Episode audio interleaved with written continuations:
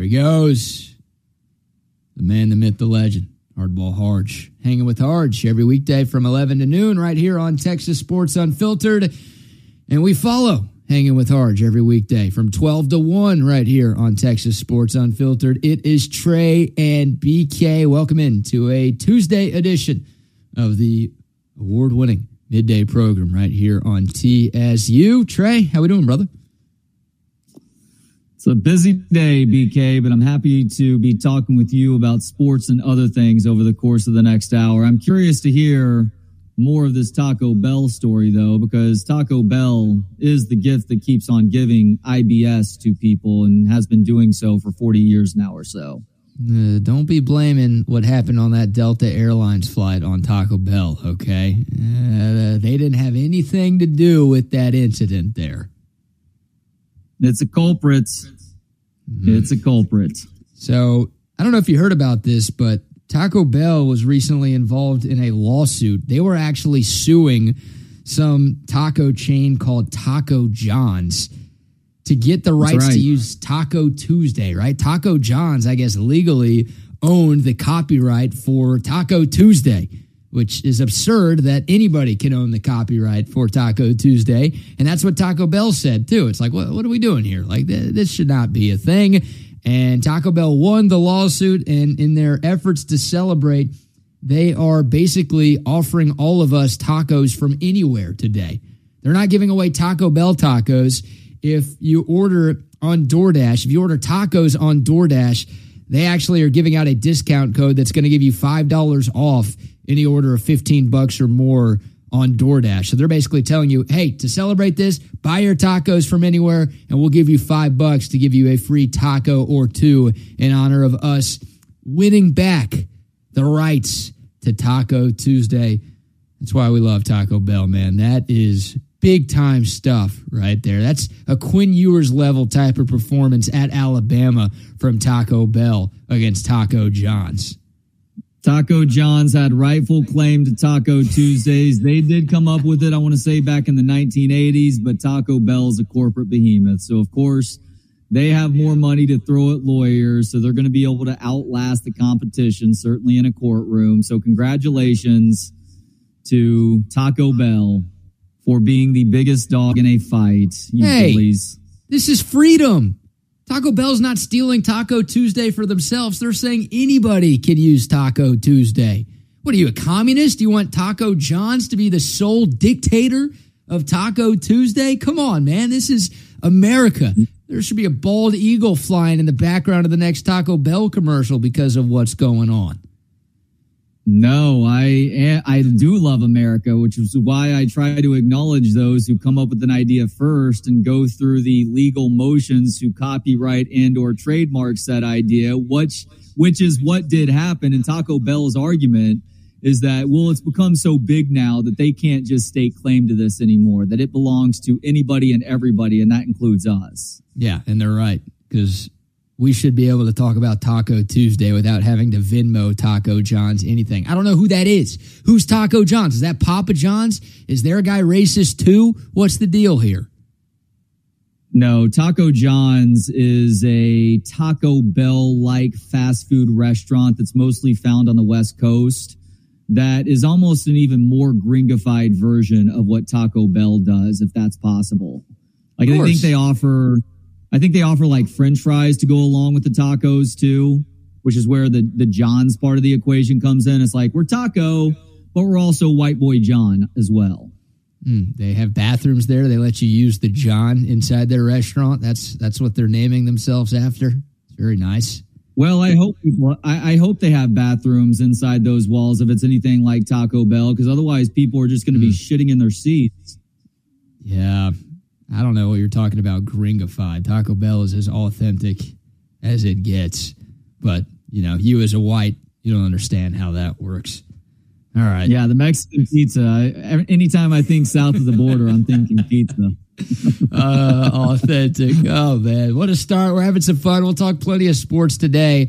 I guess the biggest story of the sports day is is where we'll begin. We'll obviously hear from Steve Sarkisian what he had to say at his media availability down on the 40 acres yesterday. Uh, some more recap of the Alabama win, and of course, some look ahead to this weekend's tilt against Wyoming back in Austin. But obviously, the biggest sports story of the day is what took place last night on Monday Night Football. Aaron Rodgers, on the first series of his Jets career, tears his Achilles. We find out today that it is torn and he is done for the season. All of the hype, all of the buzz, all of the excitement surrounding the Jets, it just vanished in the blink of an eye in the tear of an Achilles. Now, a nice win for the Jets. They did rally and get that victory in overtime, which, yikes, Buffalo. You can't be losing to Zach Wilson. But obviously, the biggest story from last night, Trey, Aaron Rodgers, the biggest move of the NFL offseason, is done for the year. I hate this for Aaron Rodgers, BK. I hate this for everybody who came to New York really following Aaron Rodgers. But most of all, I hate it for me having to watch Jets football on Sundays and the occasional Monday because my goodness, Zach Wilson fucking sucks. Even though they won the game last night, that guy is terrible. Hey, I've got an idea for the Jets right now. How about go out and get a dude who was just unceremoniously cut from the team that he's been a part of for the last few years, including the occasional start, who is the up, utmost professional, who will learn the playbook quickly and actually be able to throw the ball more than two yards downfield. What if the Jets go and get Colt McCoy right now? Well, they're going to get somebody. I mean, there are already reports from NFL insiders saying the Jets are calling teams and calling people about other options. They can't run it back with Zach Wilson. Uh, forget what we saw last night. We saw a full year. We saw a full couple of years of Zach Wilson, and he just ain't cut out to be a franchise quarterback in this league. And uh, that's why it stinks so much for the Jets, right? They finally felt like they had the one hole on their roster figured out. And I know Aaron Rodgers is 39. I know last year was a little bit of a disappointment for him, but he had won the MVP the two prior years. He's won four MVPs. He's a future Hall of Famer. He's a Super Bowl champ. He's freaking awesome. And they finally felt like they had that missing piece to the puzzle. And they felt like they had a chance to compete. And now, of course, it's gone. They can't run it back with Zach Wilson. Colt McCoy's not their first call, dude. It, it, they they got to go bigger than Colt McCoy. I love Colt McCoy. They got to try something else. My first call was to Tom Brady. I don't know if Tom Brady answers the call. I don't know if he has any interest in playing. Obviously, that's the Patriots' biggest rival. And boy, what an FU that would be for Tom Brady, who just got honored at Gillette on Sunday to come out of retirement to go play for the Pats' biggest rival. Like, I don't know if that's feasible, but I'm calling a guy like that before I'm calling Colt McCoy. And I'm probably calling a couple of other teams to see if I can get a backup quarterback before I'm calling Colt McCoy. As much as I love Colt and you love Colt and we all love Colt, uh, the Jets should be trying to go for somebody a little bit better at this stage than Colt McCoy. Look, ultimately, you're right about that, but you also need to try and sign somebody right now who would be an upgrade from Zach Wilson. And I believe Colt McCoy would be that. I just don't know who all the backup quarterbacks are in the National Football League right now. Like, conceivably, the Dallas Cowboys might make sense as a trade partner because Cooper Rush proved himself as an adequate game manager and even then some when Dak was hurt last year. But if the if you're the Cowboys, do you want to get rid of that insurance policy and just have to roll with Trey Lance behind Dak? Isn't that why you got Trey Lance?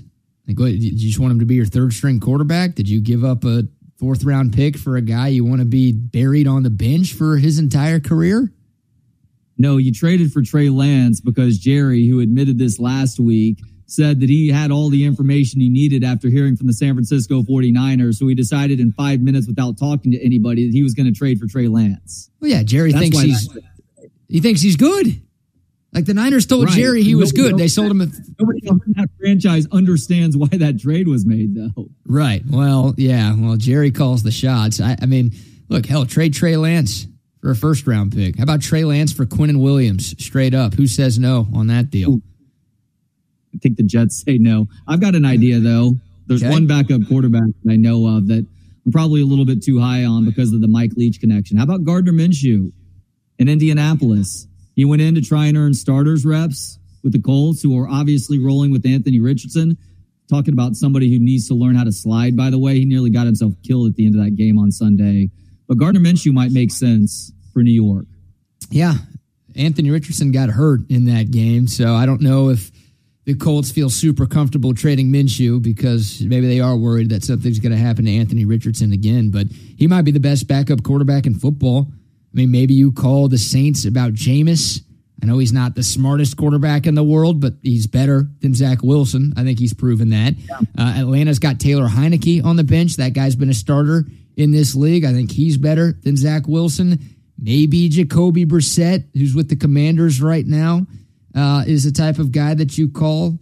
And Teddy Bridgewater, I think, is a free agent. Like there's there are other guys out there. You know, they'll probably swing for the fences and and go for a Brady. I don't know if they'll call Drew Brees. I don't know if they'll call Philip Rivers. I don't know if they'll call Matt Ryan out of the booth.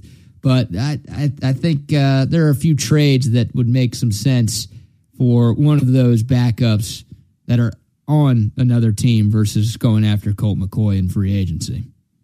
Teddy B actually makes a lot of sense. Where was he at this uh, this uh, this training camp? Was he with the Detroit Lions? Yeah, he's, he's, he's with an NFC. He, he's still there. He's still there. This article I'm reading says he's a free agent, and I am stupid, and I didn't think for myself because I'm a millennial. We don't think for ourselves. We just believe everything we read on the internet. So I believe that, and that's my fault. No, that's okay. I he very well could have gotten cut, and I just didn't realize it. But yeah, Teddy Bridgewater is a competitor, man. He may be limited in terms of the skill set, but that guy will give you everything he has to win football games. And maybe the Jets need somebody like that right now. Yeah, we'll see. They got to do something though. But man, that's look. Rooting for Texas has been rough at times in our lifetimes. But being a Jets fan, oh my God, dude. That's one of the worst franchises to root for. Pro, college, high school, I don't care. I mean, that's it's miserable being a fan of that team. And last night was more reason of that. Yeah, second worst September 11th in Jets fans' history. Mm. Fortunately for them. Too soon, man. Too soon. All right, let's. uh You want to do an NFL rundown here? Yeah, let's do it. All right. So uh, we'll recap week one of the NFL season now that it's officially in the books. We'll go game by game and give some thoughts, if we have any, from what took place in the first week of the 2023 NFL season.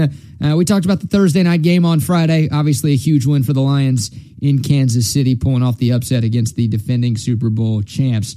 The Saints 16, the Titans 15. It was ugly, it was sloppy, but Derek Carr gets the win in his NOLA debut.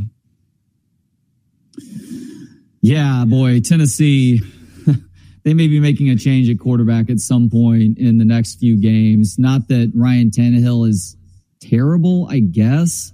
Maybe that's an option for the New York Jets is going out and getting somebody like Tannehill, but they need to start looking for the future.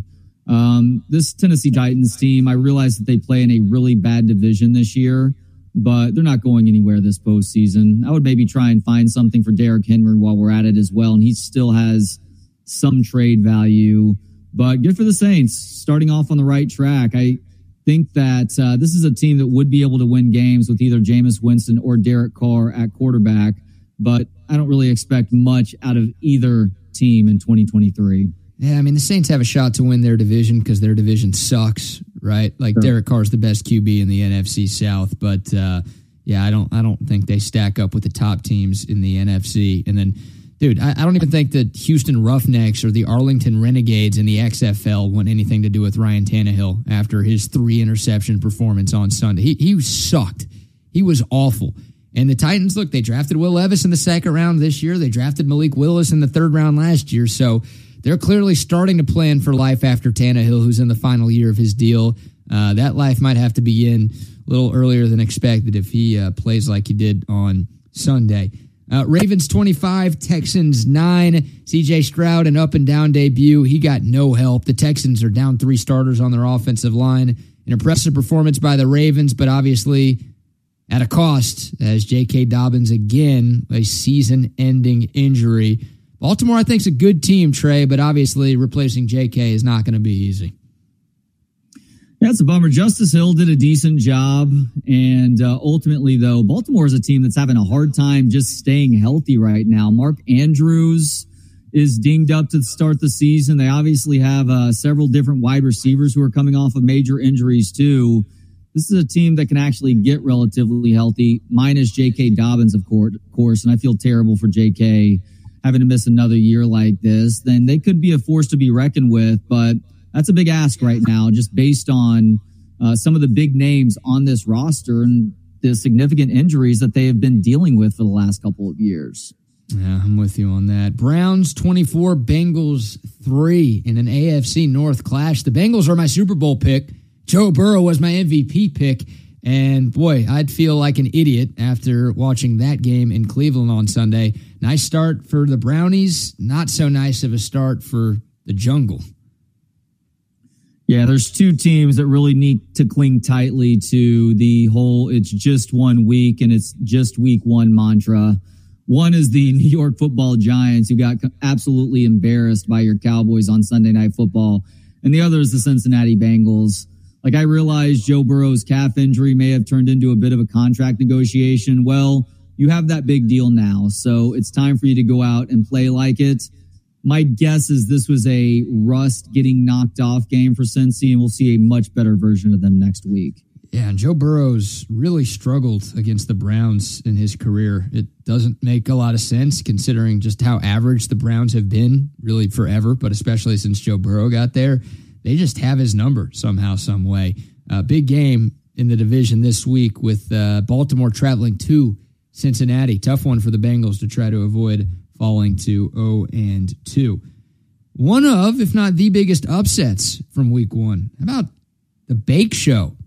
Baker Mayfield and the Tampa Bay Buccaneers going into Minnesota, knocking off the Vikings 20 to 17. I'm sure a lot of folks had their uh, survivor entries destroyed by this one. Oh, you're one of them? You ready? Showtime. On May 3rd, summer starts with The Fall Guy. Let's do it later. Let's drink a spicy margarita. Make some bad decisions. Yes. Audiences are falling in love with the most entertaining film of the year. Fall Guy. Fall Guy. Fall Guy. That's what the poster said. See Ryan Gosling and Emily Blunt in the movie critics say exists to make you happy. Trying to make it out? Nope. Because I don't either. It's not what I'm into right now. What are you into? Talking. Yeah. the Fall Guy. Only in theaters May 3rd. Rated PG-13. Yep, I actually had three teams, or the, the, three teams that I paid for in this Survivor League. That is a big money Survivor League. I got knocked out with all three teams this weekend. Who else? Minnesota, Tampa was the uh, was one of them. I also had the Seahawks beating the LA Rams. That one wasn't close. And then, oh, what was the other one? Hold on a sec. Let me look here. Why didn't you have the commies?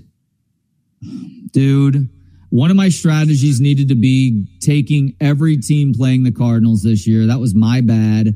And I also meant to pick Jacksonville over Indy, but for some reason I didn't.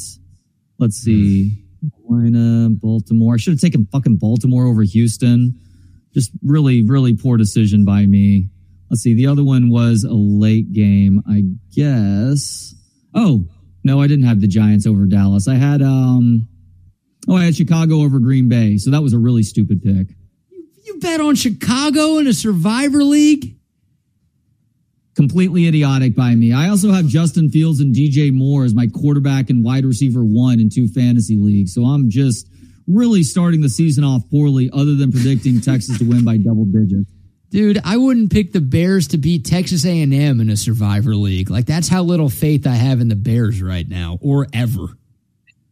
It was insanely stupid by me, but I thought I was going to be cute there versus just going with the smart picks. That's what you need to do in Survivor Leagues. Just make the smart picks each and every week. You may run short on that over time, but you'll at least get yourself out of the first month, unlike dumbasses like me who are taking unnecessary risks. Mm, yeah. What'd you make of Tampa, Minnesota, besides being ticked that it ruined your survivor pool? Is this Tampa maybe not being as awful as we thought, or is this Minnesota like coming back down to earth after winning every one score game they played in last year. Kind of fitting and funny that they open up this season with a one score loss. Is this more, uh, yeah, maybe Minnesota's not nearly as good as they were in 2022? Look, Baker wasn't a world beater on Sunday, but he was decent enough to help this team win their game. On top of the fact that Minnesota is just a weird team. They're unpredictable. I know that they won the division last year, but they didn't make any noise in the postseason. Kirk Cousins has pretty good stats. I don't know. Alexander Mattison seemed like he was ready to carry the mantle for Dalvin Cook, but he wasn't very good on Sunday either. They got their typical incredible performance out of Justin Jefferson, and it looks like Jordan Addison is going to be a really nice receiver too, as well. But Minnesota is one of those teams that I need to watch for a month before I have any sort of idea of what they might be capable of this season. By the way, that NFC South is likely going to turn into a Tampa New Orleans race to, I don't know, nine and eight or hmm. 10 and seven to see who can win that division. Those are the two teams. A lot of people think Atlanta. They beat Carolina 24 to 10 in their season opener. You, you're Tampa over the Falcons?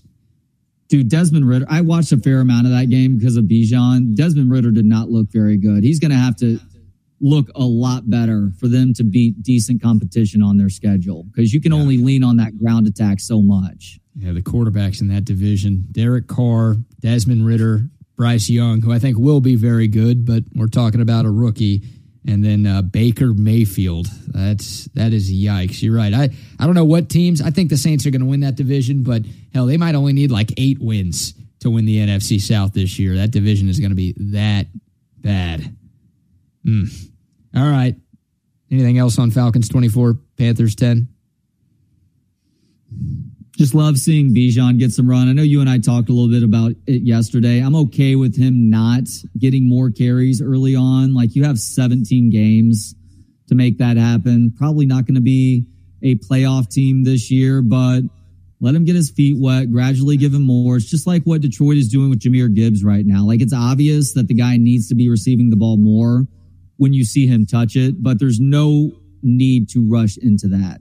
And especially with Arthur Smith being Bijan Robinson's play caller, it's only a matter of time before he's giving Bijan 30 to 40 touches in a game, just like he did with Derrick Henry his last two years when he was the actual play caller in Tennessee. So let, us just enjoy uh, Bijan on limited touches until we get to that point because he eventually will become the workhorse for that franchise. Yeah, yeah, yeah, yeah. You and I differ on that, but you're smarter than I am. And you're a doctor, by the way. Congrats. You had the first diagnosis of the Aaron Rodgers injury that I had heard from anybody in our Texas Sports Unfiltered group text.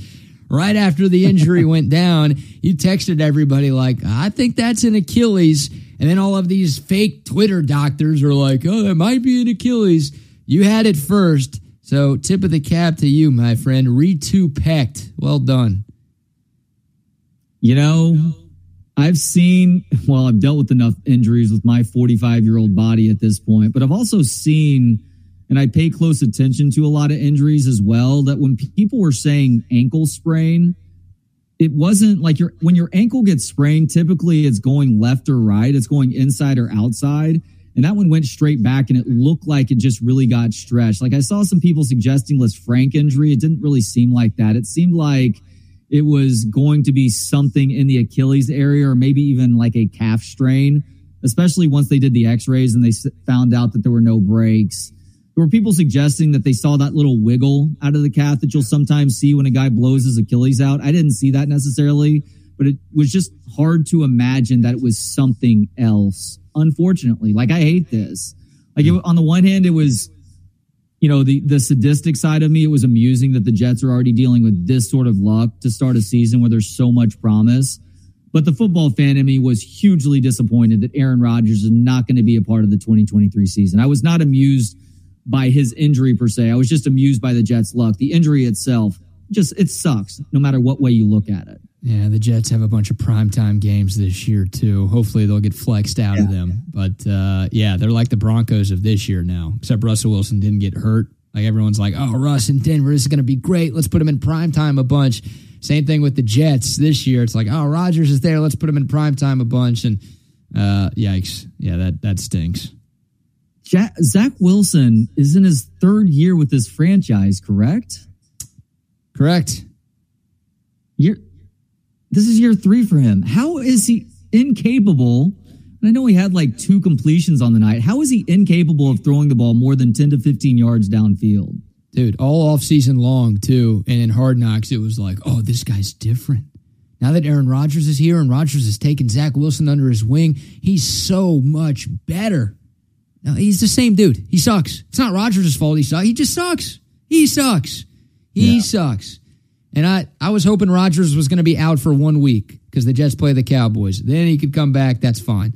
But yeah, now we're stuck watching Zach Wilson. We won't be because the Jets are going to trade for somebody else and uh, we, we won't have to watch that guy pretend that he's an NFL quarterback anymore. But oh my god, that that mm, brutal, brutal, brutal.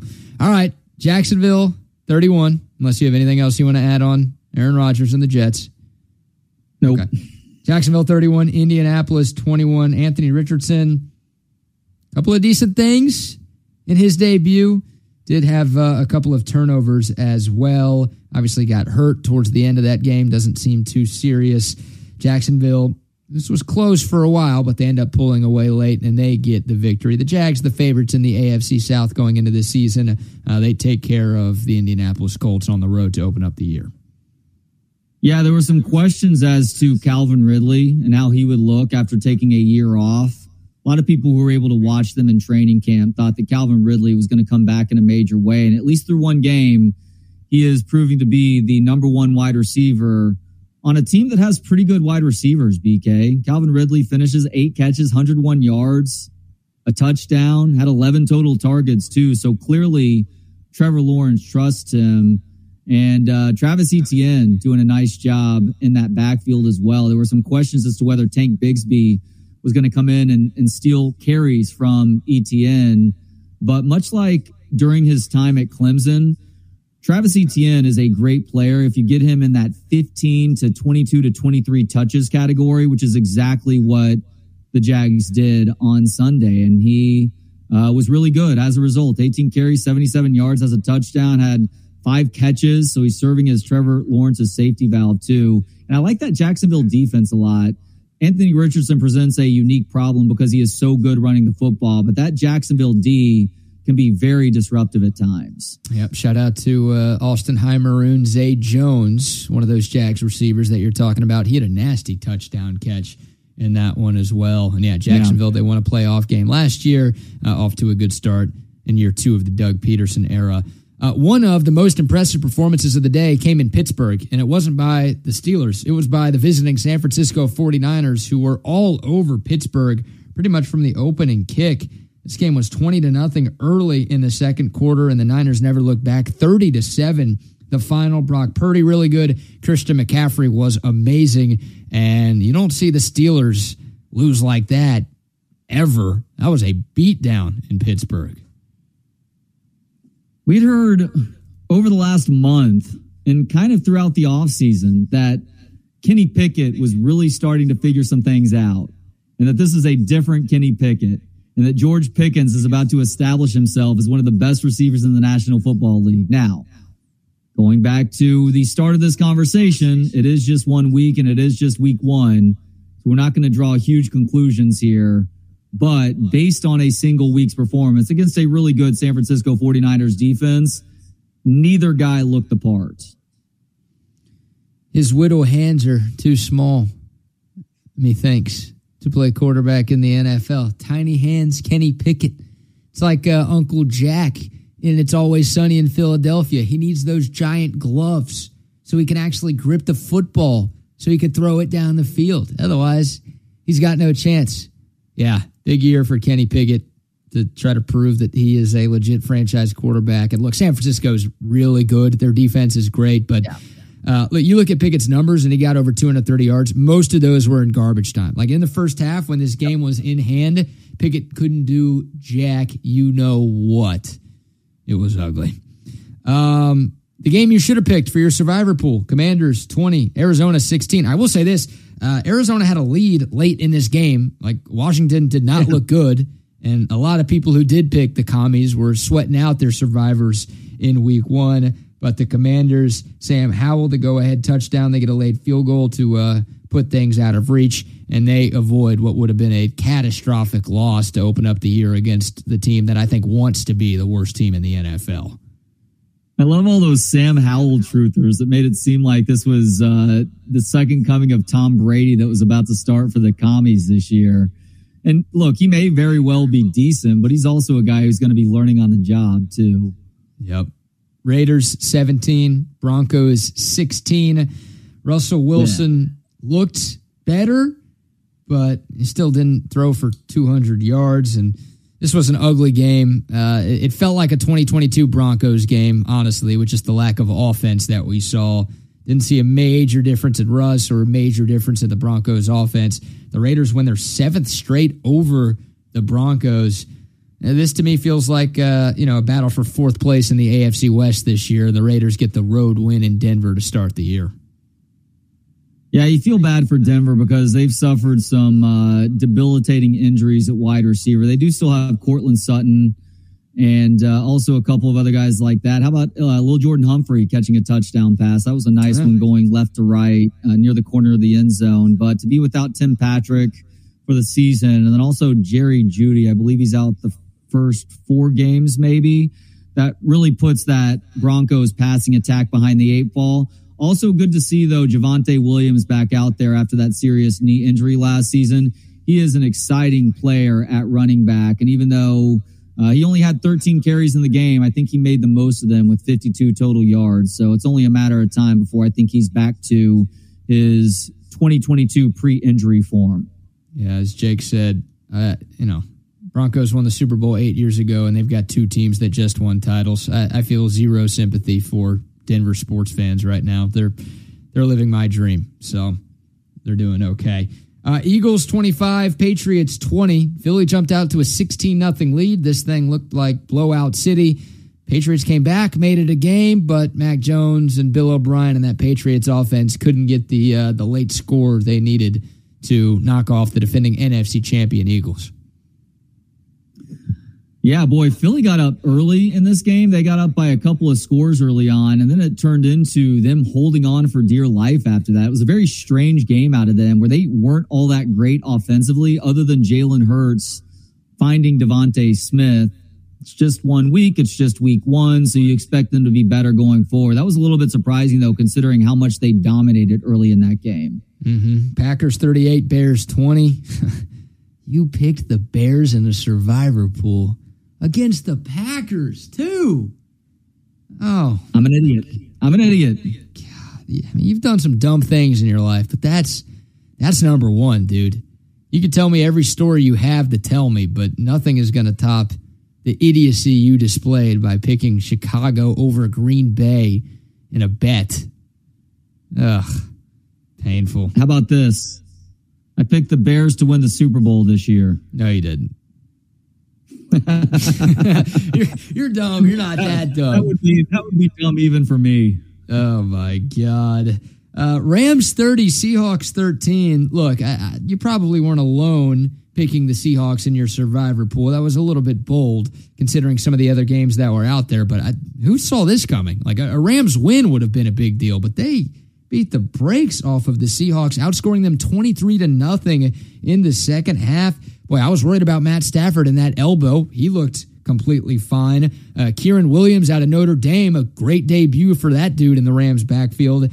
And the Seahawks, after a great, surprisingly great season, a horribly bad start for Geno Smith, they got beaten badly at home.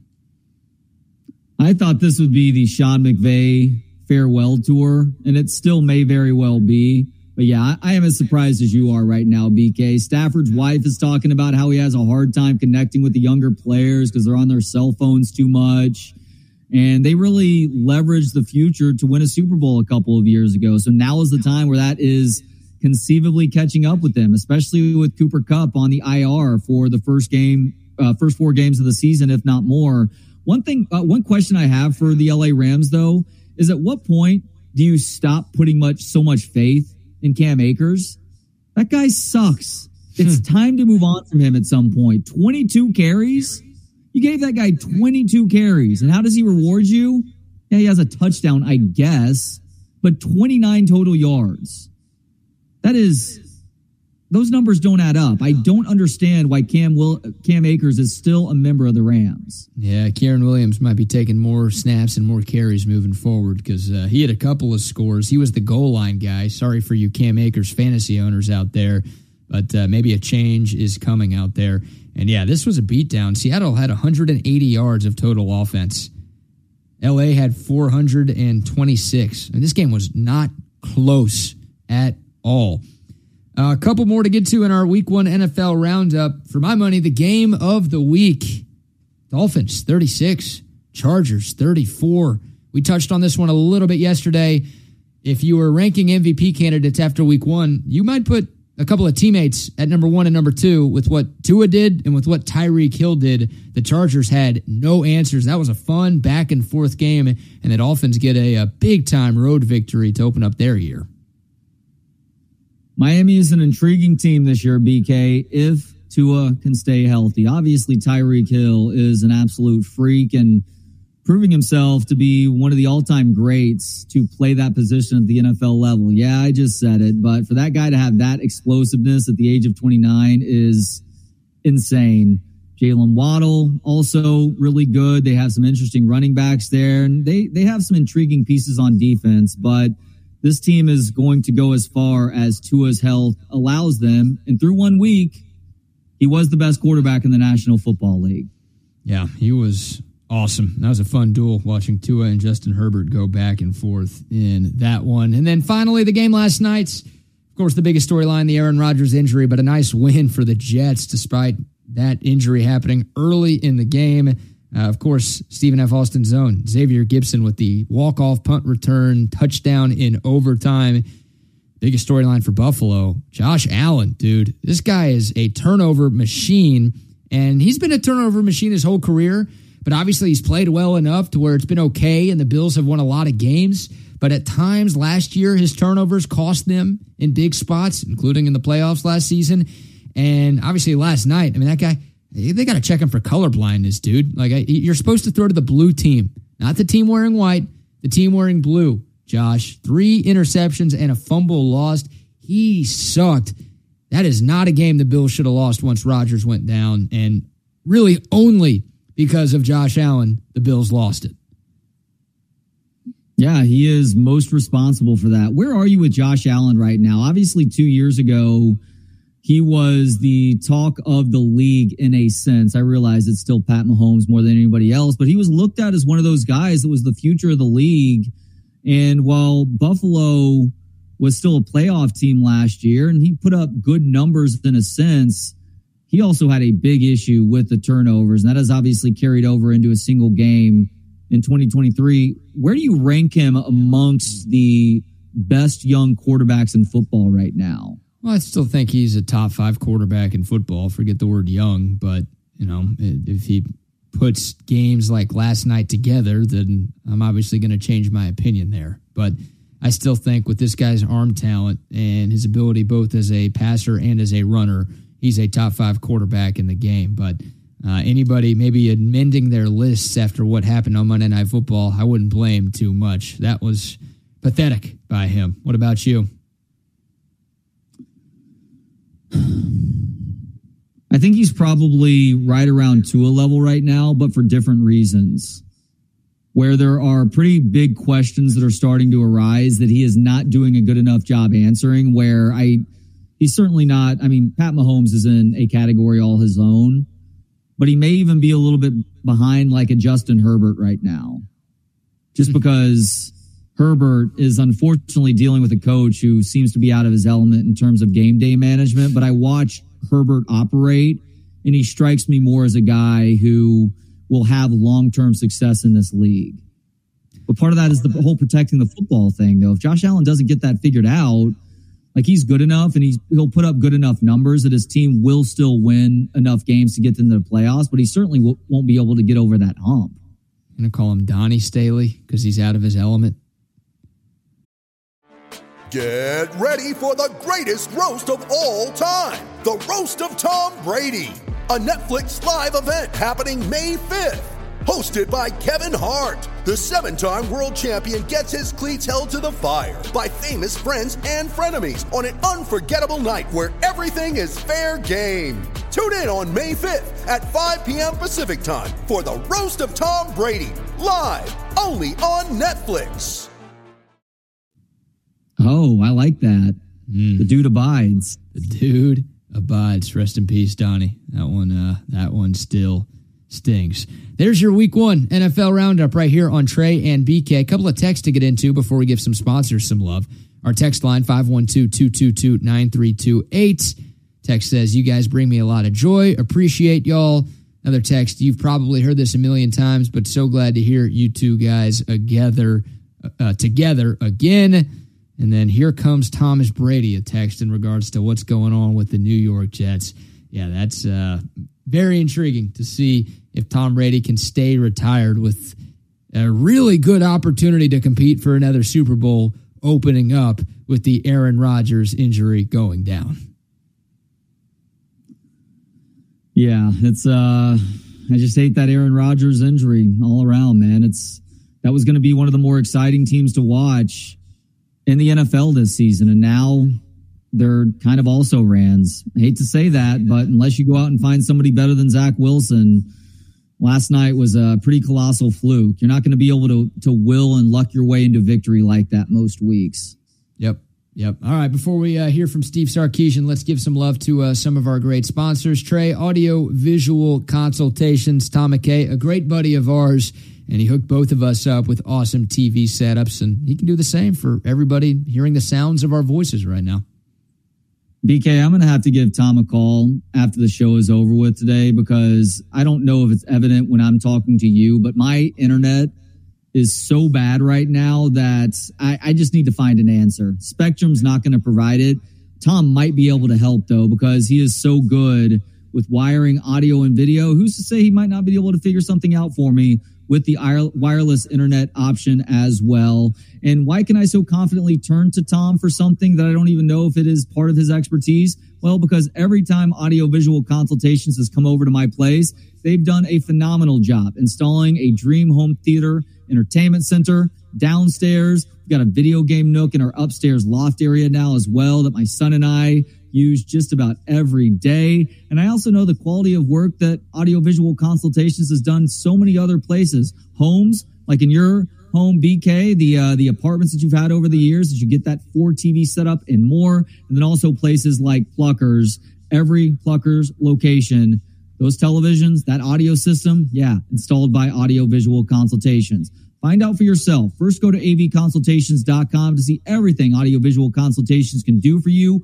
Once you decide on that service for your home or place of business, you're going to give them a call at 512-255-8678 for audio visual consultations. Shout out to them and shout out to our friends at Olipop. Want to give them some major love.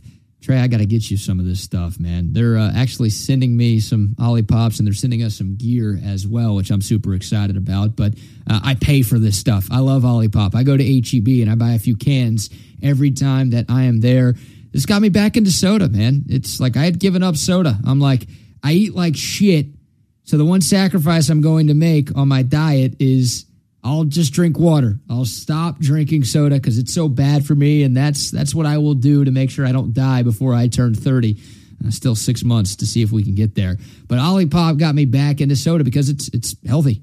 Like it's good for me. It's not that it's not bad for me. It actually has health benefits as well. I'm getting nine grams of fiber in every can. They also have unique botanicals, plant fibers, and prebiotics that help with micro, uh, microbiome and digestive health support. Shows how smart I am.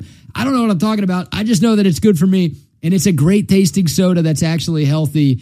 Uh, people have been clamoring for stuff like this forever, and my friends at Olipop figured it out. So, HEB, Costco, Target, Whole Foods, wherever you get your groceries, make sure you're uh, getting some Olipop too. Once again, a great tasting soda that's actually good for you, and it's got some health shit that I I clearly don't know anything about, but it's good for me. It's good for you. You'll enjoy it. Get you some.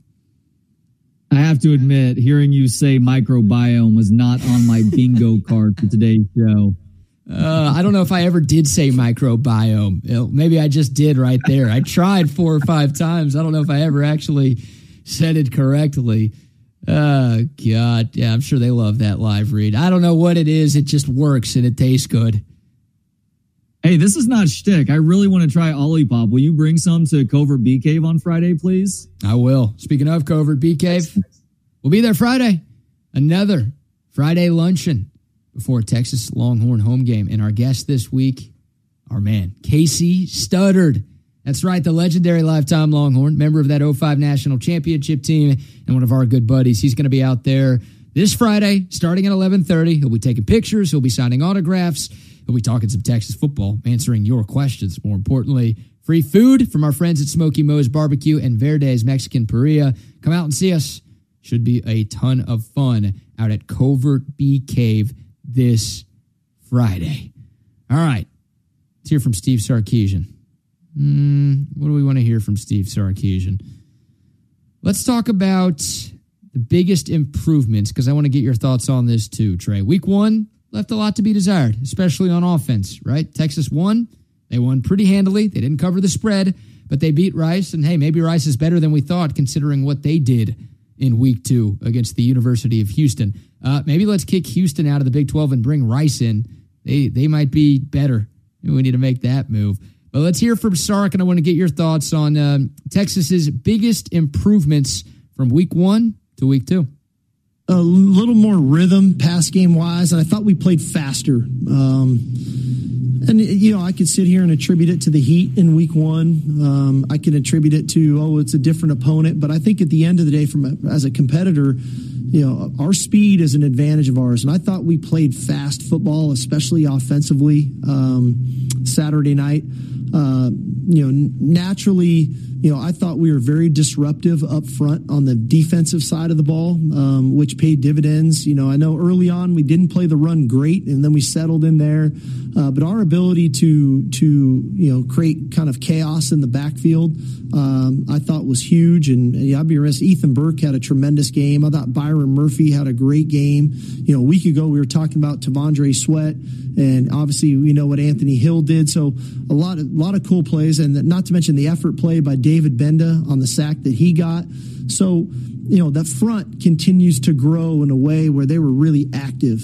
Okay, um, from a special teams perspective, you know we're still you know, we think we're close. You know, like the return game's close, and, and we need that aspect to grow for us, uh, whether it's the punt return or kick return game. So, you know, we've we're seeing the growth, and, and we definitely we saw it last week. But there's new there's new levels for us to go to, and, and I think that we can get there. Can I ask a quick question on special teams, BK? Why did we not see Keelan Robinson out on field goal block? Wasn't he a part of field goal block last year and had at least one or two blocked kicks? I didn't even notice Horns? that. Is he not out there anymore? I didn't see him. There was only one time that I remember clearly where I was looking for number seven on the edge and I did not see him anywhere. Maybe it's them just having other guys that they would rather put in that position now, but he is so good at getting through and blocking kicks. Perhaps he is more a part of the uh, the punt block team than he is a uh, a kick block team. But I feel like you can at least try him at kick block because he is so good at getting through to the punter when the opposition is is trying to punt it downfield on fourth downs. Yeah, I'm with As far as that. the playing, as far as the playing faster on offense goes, I'm a little bit surprised that that was his answer, and I guess I kind of understand where he's coming from, especially because the Longhorns were going no huddle and actually playing with a little bit more pace in terms of going from one play to the next. But I am surprised that he didn't talk more about the improvements on the offensive line first and foremost, though. Yeah, I mean the O line was a lot better, and them being a lot better allowed Texas to run the offense that it wanted to run on Saturday. Uh, the team did look faster, and they did play faster, and I wanted them to go up tempo. I really did. Like a lot of people were like scared. Like if we go up tempo and we go three and out, we're just going to punt it back to them, and uh, we're only going to kill thirty seconds off the clock, and you know we can't do that. We need to establish our ground game and run the ball and keep their offense on the sideline. And I'm like, dude, that's that's playing scared.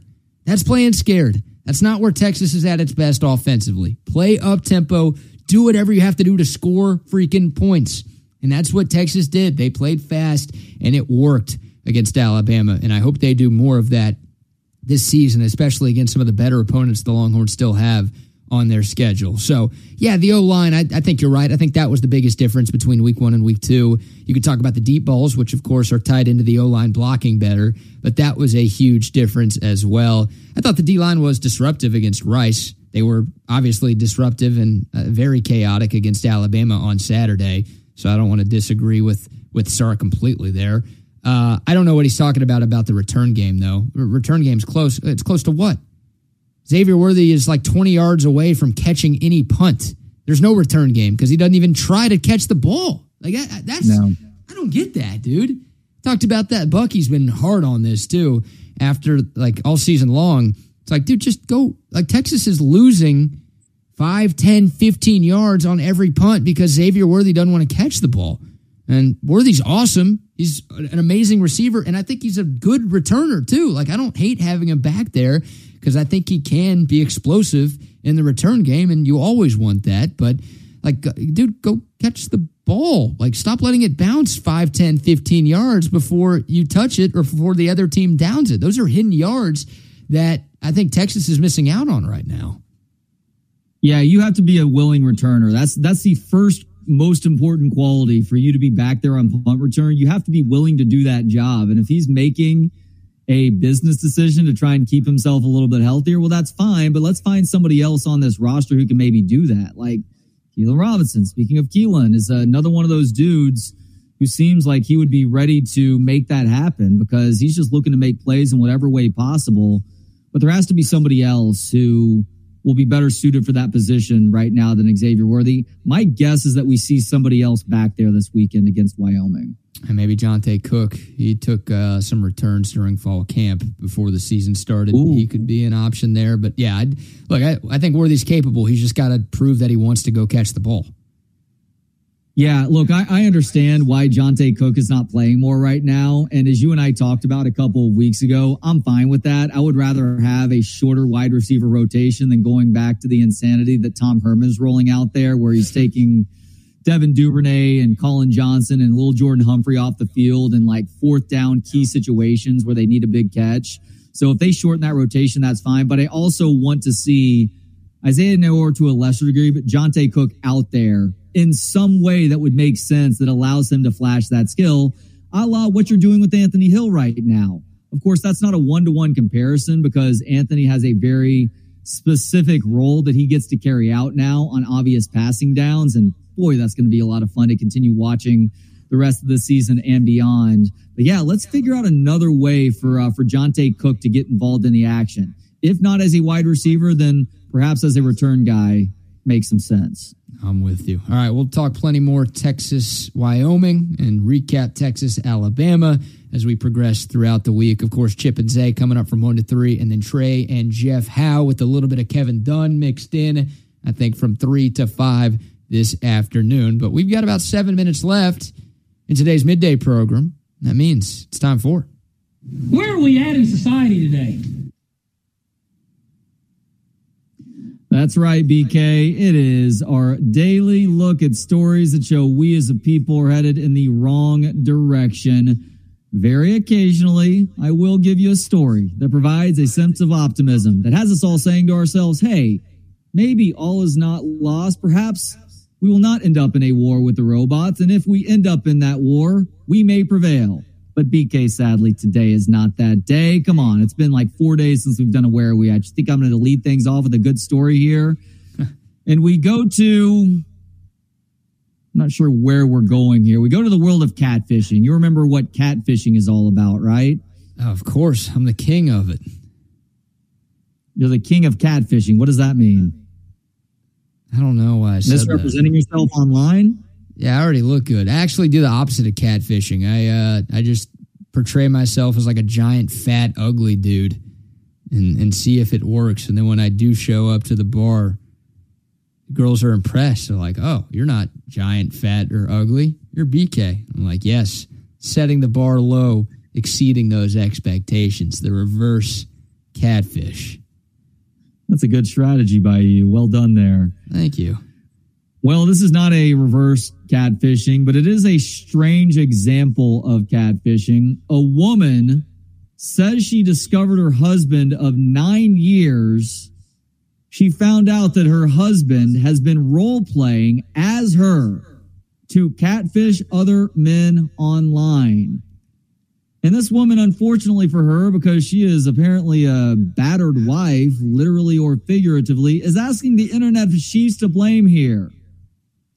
The wild tale of betrayal and deceit was posted to an anonymous forum and is impossible to verify. So perhaps it's complete bullshit, but we're treating it as the gospel here. but the details of the story have captivated many a Redditor. So the post begins with the backstory. The couple had been married for nine years, but recently hit a rough patch, as she describes, quote, We've had some disagreements in our marriage, and due to him not wanting to do much after work. Certainly don't fault him for that, but got to deal with your relationship, guy. She says, she says she had taken up some hobbies by herself to fill the void. Quote, I've taken to going to the gym, walks, and martial arts. But these activities are not an attempt to exclude her husband because she often would ask him, Hey, do you want to go on a walk? You like to go to martial arts class with me? Or maybe we can even go to the gym together. But the guy always said no to all of this.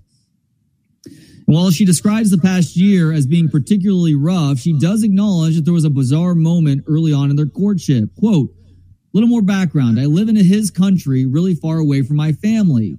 When we first moved over, the only job I could get was a night shift. And after a couple of months, I saw messages pop up on his phone where he was sexting with an old friend. However, rather than letting that end their romance, she says, quote, I was young, dumb, and in love, so I gave him a second chance. So now we fast forward to the present because this was at the beginning of this nine year relationship. Recently, I had the opportunity to get into his phone. I know I shouldn't have, but given the year we'd had, temptation took over. Idiot left Tinder wide open, she says. He is catfishing me. He is catfishing as a 23 year old girl talking to men. And he says things like, yeah, I was too busy, so my man left me. I haven't found anything explicit and he can't really meet in person, but is it still cheating? She's asking. And the caveat here is that he is representing himself as a young woman using her pictures on Tinder as part of this process. This guy's a freaking loser in my Oh. book. Yeah, I, I don't know if that's cheating, but she still needs to leave this guy because he is a psychopath. I mean, that is that is psychotic, ludicrous, absurd, obscene behavior by that dude. Wow. Well, it also speaks to maybe his true personality, Yeah. and that is as a uh, member of the other team, What what team? the LGBTQ plus team. Ah, got you. As opposed to being on the S T R A I G H T team. S T. Did I spell that right? Shit. I don't know. That just broke my brain. But yes, that team. Like he's faking like he's on that team, but clearly he's not putting any effort into this relationship anymore. Meanwhile, dude's getting his rocks off by representing himself as a woman on Tinder to dudes. So he's not And, he's not you know- actually meeting up with these guys. He's just like catfishing them on the app, but not ever showing up. It's just all Manti Te'o like, where it's just it's all fake. I guess so. Like he's a little bit embarrassed right now. This dude needs to just go the the route that uh, so many other gay men have over the years, and just go to Grindr. By the way, that the heteros have completely ruined the idea behind Grindr with Tinder. Tinder was originally supposed to be a hookup app. It's turned into a dating app now. Grindr is where you go if you are a gay man and you want to find some sex. That's what this dude needs to do right now. I just He needs I to don't stop know. playing around here. He needs to end this faux hetero relationship and just go be his best self. Does this mean he's gay though? Him doing this? I like is is there I don't know. I think there's a pretty good likelihood here. And by the way, I'm going to go complete Seinfeld. Not that there's anything wrong with that. No. It's just you need to actually be you and stop stringing this poor woman along who's the only one making efforts in this relationship, she needs to have enough self respect to just go ahead and end things right now. Yeah, she Rather probably than taking to Reddit. them- Yeah, yeah, probably should have ended them nine years ago when this first happened. Trey, not waited as long as she has, but now at this point, you got to call it off, right? Yeah. By the way, great thought by Jay Ward here. These are the warnings we get when men meet, quote, women online. It's probably some fat dude in a basement. And in this case, it was. Mm. We don't know if he's fat. We don't know if he was in a basement. What a weird thing to find out. What would you do if you found out your wife was doing that? Like catfishing as you. If she was taking pictures of me to talk to women on Tinder, Yeah. oh boy, I need to tread lightly here, don't I?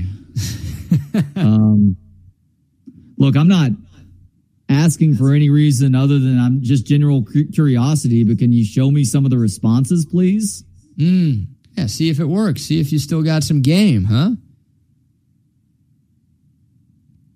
Yeah, I mean, I, just general curiosity. Like she and I obviously have issues, but maybe there's uh maybe there's a threesome on the way out the door. That was terrible to say. Mm, I, it hope that never happens. I don't know. I thought that I was a great thing to say. Shoot. I hope that never happened. If I were to catch her doing that, we would be divorcing. But I would also ask to look at some of the pictures of connections that she was making. Too. Yeah, yeah. See how much game she has. I guess it'd be her game if she's doing all the messaging. But see if uh, women find you attractive on these dating apps here in 2023. Yeah, it's her game, but it's my face. It's like the perfect setup. It is. It is. It is. Great story. We might have to talk about that more tomorrow because there's a, there's a lot to unpack in where we at as society. But we are done for the day.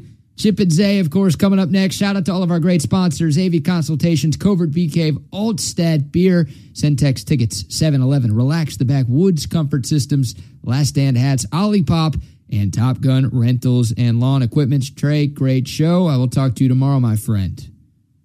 Great show to you, my friend. Thank you. And coming up right now, it is Chip and it is Zay. Gentlemen, take it away.